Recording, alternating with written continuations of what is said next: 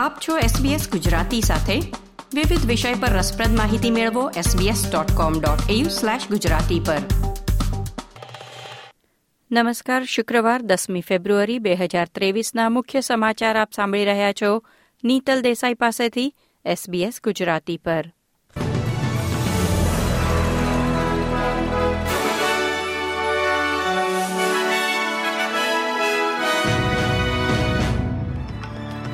આજના મુખ્ય સમાચાર. આગ લગાડીને પત્નીનું મૃત્યુ નિપજાવવાના કેસમાં ભારતીય મૂળના કુલવિંદરસિંહ નિર્દોષ સાબિત થયા.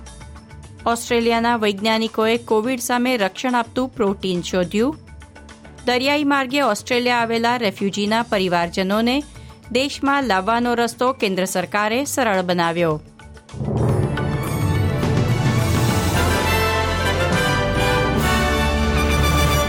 પ્રસ્તુત છે સમાચાર વિગતવાર. તુર્કીએ અને સિરિયામાં આવેલા ધરતીકંપનો મૃત્યુઆંક વીસ હજારથી વધી રહ્યો છે. ગઈકાલે એક ઓસ્ટ્રેલિયન નાગરિકના મૃત્યુના સમાચાર મળ્યા. તે ઉપરાંત ત્રણ વધુ ઓસ્ટ્રેલિયનોનો પત્તો હજી મળી શક્યો નથી. ઓસ્ટ્રેલિયન કટોકટી સેવાના કર્મચારીઓથી ભરેલું વિમાન આજે સવારે તુર્કીએ માટે રવાના થયું છે.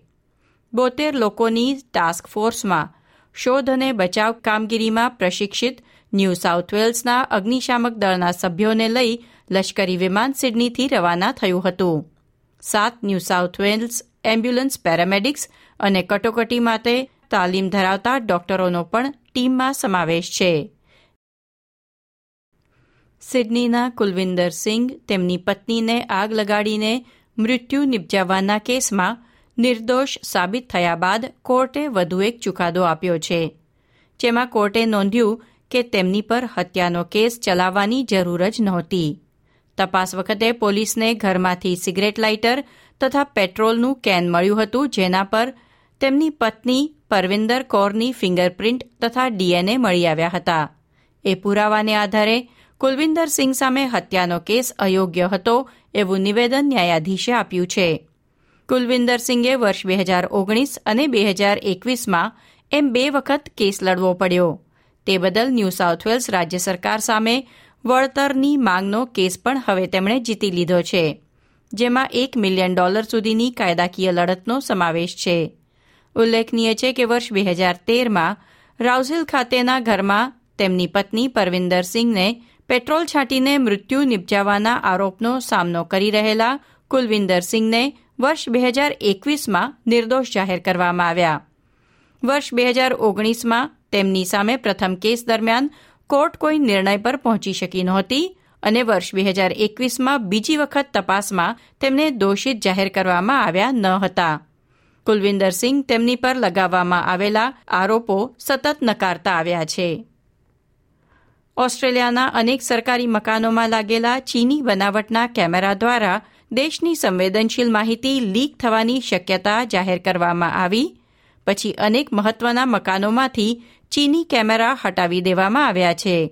તેના પ્રતિસાદમાં ચીની એલચી કચેરીએ ચીનના વ્યાપારીઓ સાથે કોઈ ભેદભાવ ન કરવા ઓસ્ટ્રેલિયાની સરકારને અનુરોધ કર્યો છે. અમેરિકા અને બ્રિટને પણ બે ચીની કંપની દ્વારા બનાવવામાં આવતા કેમેરા પર પ્રતિબંધ મૂક્યો ત્યારે કહ્યું હતું કે ચીની કંપનીઓને સરકાર સાથે માહિતી વહેંચવાની ફરજ પાડવામાં આવી શકે છે જે તેમની રાષ્ટ્રીય સુરક્ષાને જોખમમાં મૂકે છે. સંરક્ષણ પ્રધાન રિચર્ડ માલ્સે પણ કહ્યું છે કે ઓસ્ટ્રેલિયા પોતાની સુરક્ષા માટે આ પગલાં લઈ રહ્યું છે, તેને ચીનની ટીકા ગણવામાં ન આવે. ઓસ્ટ્રેલિયામાં ટેક્સ્ટ મેસેજ દ્વારા થતા કૌભાંડ અટકાવવા એન્ટી સ્કેમ નિયમો અમલમાં આવ્યા, તેના મહિનાઓ પછી પ્રથમવાર એક વિદેશી કંપનીને આ નિયમના ભંગ બદલ દંડ કરવામાં આવી શકે છે. આંતરરાષ્ટ્રીય ટેલિકમ્યુનિકેશન ફર્મ મોડિકા ઓસ્ટ્રેલિયાના એન્ટી સ્કેમ નિયમનો ભંગ કરનાર પ્રથમ કંપની નોંધાઈ છે. મેડિકાએ યોગ્ય રીતે તપાસ વિના જ અનેક નંબરોને જથ્થાબંધ ટેક્સ્ટ મેસેજ મોકલવાની પરવાનગી આપી અને તેના ગ્રાહકોને સંભવિત ટેક્સ્ટ આધારિત કૌભાંડથી બચાવવામાં નિષ્ફળ રહી. મેડિકોએ તેની તપાસ પ્રક્રિયા સુધારવાની ચેતવણી આપવામાં આવી છે અને આમ ન કરે તો બે લાખ પચાસ હજાર ડોલર સુધીનો દંડ થઈ શકે છે.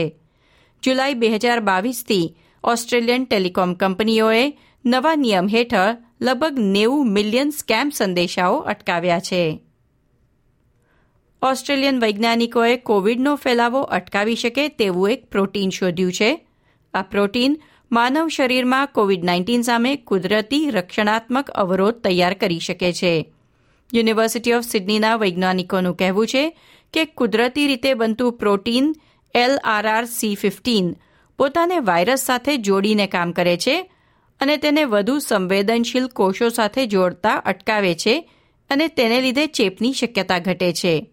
અભ્યાસનું નેતૃત્વ કરનાર પ્રોફેસર ગ્રેગ નીલી કહે છે કે સંશોધન કોરોના વાયરસની સારવાર માટે નવી દવાઓ વિકસાવવામાં એક આશાસ્પદ માર્ગ પ્રદાન કરે છે. આંતરરાષ્ટ્રીય સ્તરે યુકેની ઓક્સફર્ડ યુનિવર્સિટી અને અમેરિકામાં યેલ તથા બ્રાઉન યુનિવર્સિટી દ્વારા પણ આ પ્રોટીન પર અભ્યાસ કરવામાં આવી રહ્યો છે.